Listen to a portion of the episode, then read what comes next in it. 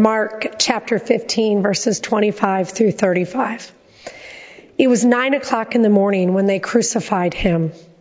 The inscription on the charge against him read, "The King of the Jews." And with him they crucified two bandits, one on his right and one on his left. Those who passed by derided him, shaking their heads and saying, "Aha, you who would destroy the temple and build it in 3 days, save yourself and come down from that cross." In the same way, the chief priests, along with the scribes, were also mocking him among themselves and saying, "He saved others, he cannot save himself. Let the Messiah, King of Israel, come down from the cross now, so that we may see and believe." Those who were crucified with him also taunted him. When it was noon, darkness came over the whole land until 3 p.m. At 3 o'clock, Jesus cried out with a loud voice, "Eloi, Eloi, lama sabachthani," which means, my God, why have you forsaken me?" When some of the bystanders heard it, they said, "Listen, he is calling for Elijah." This is the word of God for the people of God.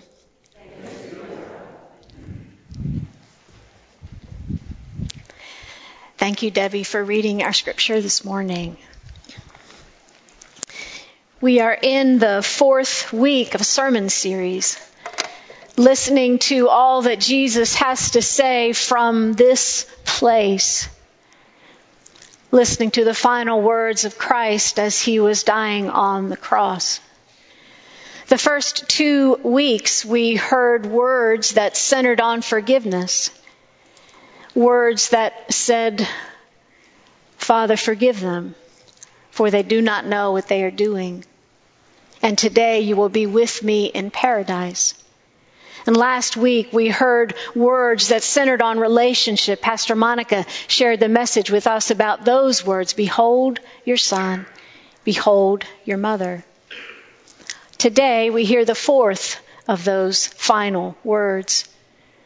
In the 4 Gospels, there are 7 of these final sentences. Today we hear the worst and the best of them. And many believe that if we hear no other words Jesus says from the cross, that we be certain we hear the ones Jesus says today. In my God, why have you forsaken me? It's gut-wrenching, right? Unsettling, disturbing, and they draw us in. Would you pray with me? Help us, Lord, as we are at your cross today, kneeling in our hearts and listening to all that you would say to us. Help us to understand these words that you offer today. And Lord, may the words of our mouths, the meditations of all of our hearts be acceptable and pleasing in your sight, O Lord, for you are our Savior, our rock, our Redeemer. And all of God's people said, Amen. When the movie The Passion of the Christ came out, there was a group from the church that I was serving at the time that invited me to go with them to see it. Perhaps you've seen it. It's a movie that seeks to capture the last 12 hours of Jesus' life as he was dying, as seen through the artistic lens of the filmmaker. The group that we had at the theater that day was so large that it was hard to find a place where we could all sit together. And don't you know, the only place where we could all sit is the one place where no one wants to sit, which is, of course, the first 2 rows of the theater, where the sounds of the flogging and crucifixion of Jesus were way too loud in our ears. And the scenes of the flogging and crucifixion were way too graphic and way too large in all their gory details. there were times when I wanted to look away. But I remember thinking, I never want to see this movie again, so if I'm going to watch it, it has to be now, and then I'd look back up at the screen. Others around me had tears rolling down their faces. And as I watched it, I was reminded of some things in my life, and I knew there were some trauma triggers in there for me, and so I would make myself look away from time so I could make it through the film. I was really like a kid who watches a movie like this, you know, when there are things we want to see and don't want to see all at the same time. In that movie, when Jesus utters the words that we hear him say today, it is meant to capture the crux, the cross of the suffering, inside and out, and the height of physical, spiritual, and emotional pain. And Jesus says in Aramaic, which is the language that he spoke, Eloi, Eloi, lama sabachthani. In English, my God, why have you forsaken me? It's gut-wrenching, right? Unsettling. Disturbing. They are words we hear and don't want to hear. It is a scene we see and don't want to see. These words of Jesus are the worst of the final words and paradoxically the best. They are also the only final words that Jesus shares in the Gospel of Mark from the cross. And the only words that Jesus shares in the Gospel of Matthew from the cross. They are not found at all in Luke or John. Why is that? Each Gospel writer portrays a slightly different portrait of Jesus. They make use of different traditions and stories. It's not that one is correct and the others are wrong. Each gospel writer has something particular to communicate about who Jesus is. For example, we know that Jesus is a human being walking around in the Middle East, and Jesus is the one most holy Son of God, one with God. We understand this as Jesus, as fully human and fully divine. Each of the Gospels portrays that in a different way. The Gospel of Mark is the most human of those four portrayals at, say, this end of the spectrum. The Gospel of John is the most divine of those four portrayals and is, say, at this end of the spectrum. Luke cleans up a little of those rougher stories, and Matthew's about here as a mix of the two. And so it makes sense that these words of Jesus would not have been in the Gospel of John, but very much planted firmly, necessarily in the Gospel of Mark to communicate this part of who Jesus is. The Gospel of Mark was written the earliest of the four, too. Around the 50s to 60s AD, give or take some years, about a generation or so, 30-some years-ish after the crucifixion. It's raw, the Greek's a little rough, and the theology in it, the Christology in it is new and not quite worked out. Add to that what's going on in the world at the time. The Christian church at that point was suffering. Rome had burned in 64 AD. The Emperor Nero blamed the Christians as a scapegoat for the fire. So the church was being persecuted. It makes sense then, in keeping with the suffering in history at that time and the Gospel of Mark's emphasis on the humanity of Jesus, that this final word of Christ would be firmly in the Gospel of Mark. What's going on when Jesus says these final words? Jesus is experiencing, receiving the worst of humanity. He's the target of slander and humiliation and derision. People are going by him in judgment. Scripture says shaking their heads, wagging their fingers, condemning, mocking, bullying, and taunting. It is ugly emotional abuse. It is likewise physical abuse. Torture, violence, capital punishment, and unbearable physical pain all wrapped up together. And all of this at the hands of the government, the community, the religious community, and its most prominent leaders at the time. Who would that have been? Think people like bishops and Billy Grahams and whoever the popular religious preachers and writers and teachers would have been at the time. Those persons others would have looked to for wisdom and guidance in trusting them to be the voice of God. Those persons were doing some of the worst of it. Imagine that. And add to that that Jesus' disciples betrayed him too. Those who had been closest to him, had followed him, believed in him, also abandoned him. Not only Judas, in the Gospel of Mark, every single one of them abandons him.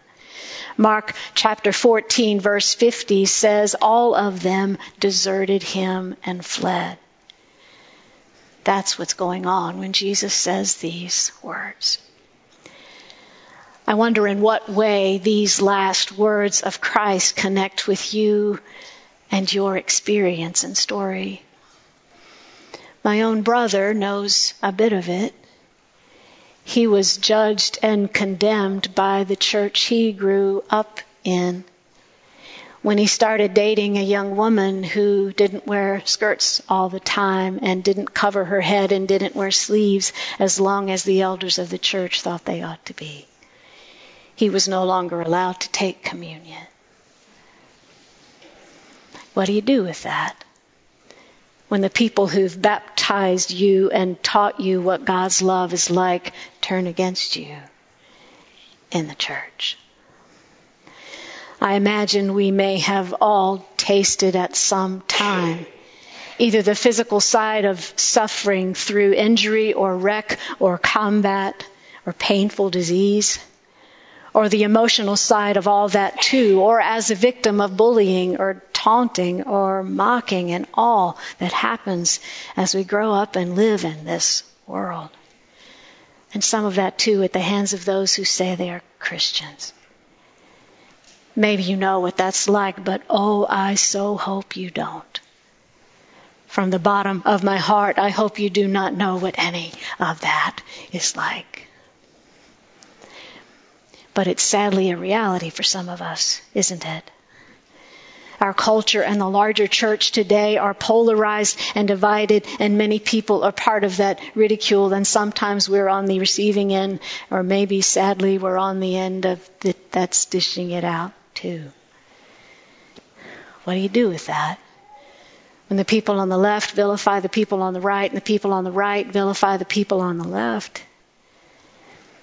It happens on a large scale. It happens on social media. It also happens when one person begins to pick on or condemn someone else, and others join in alongside, and the damage and harm begin. Heaven help us. Christ have mercy on us. That is not okay. In the midst of the worst that humanity dishes out come these final words of Jesus, and they're sobering. My God, why have you forsaken, abandoned me? The Son of God, one with God, abandoned by God. What do we do with that? How are we to understand it? Did you know that the words that Jesus says are actually scripture? It's a quote, the first verse of Psalm 22, a psalm that Jesus would have learned, a song from that Hebrew Psalter when he was growing up and would have memorized as a kid. Jesus cries out in his pain, the first verse of Psalm 22. It is a psalm of lament, a plea for deliverance. It's a psalm, too, that, shall we say, plays volleyball with itself.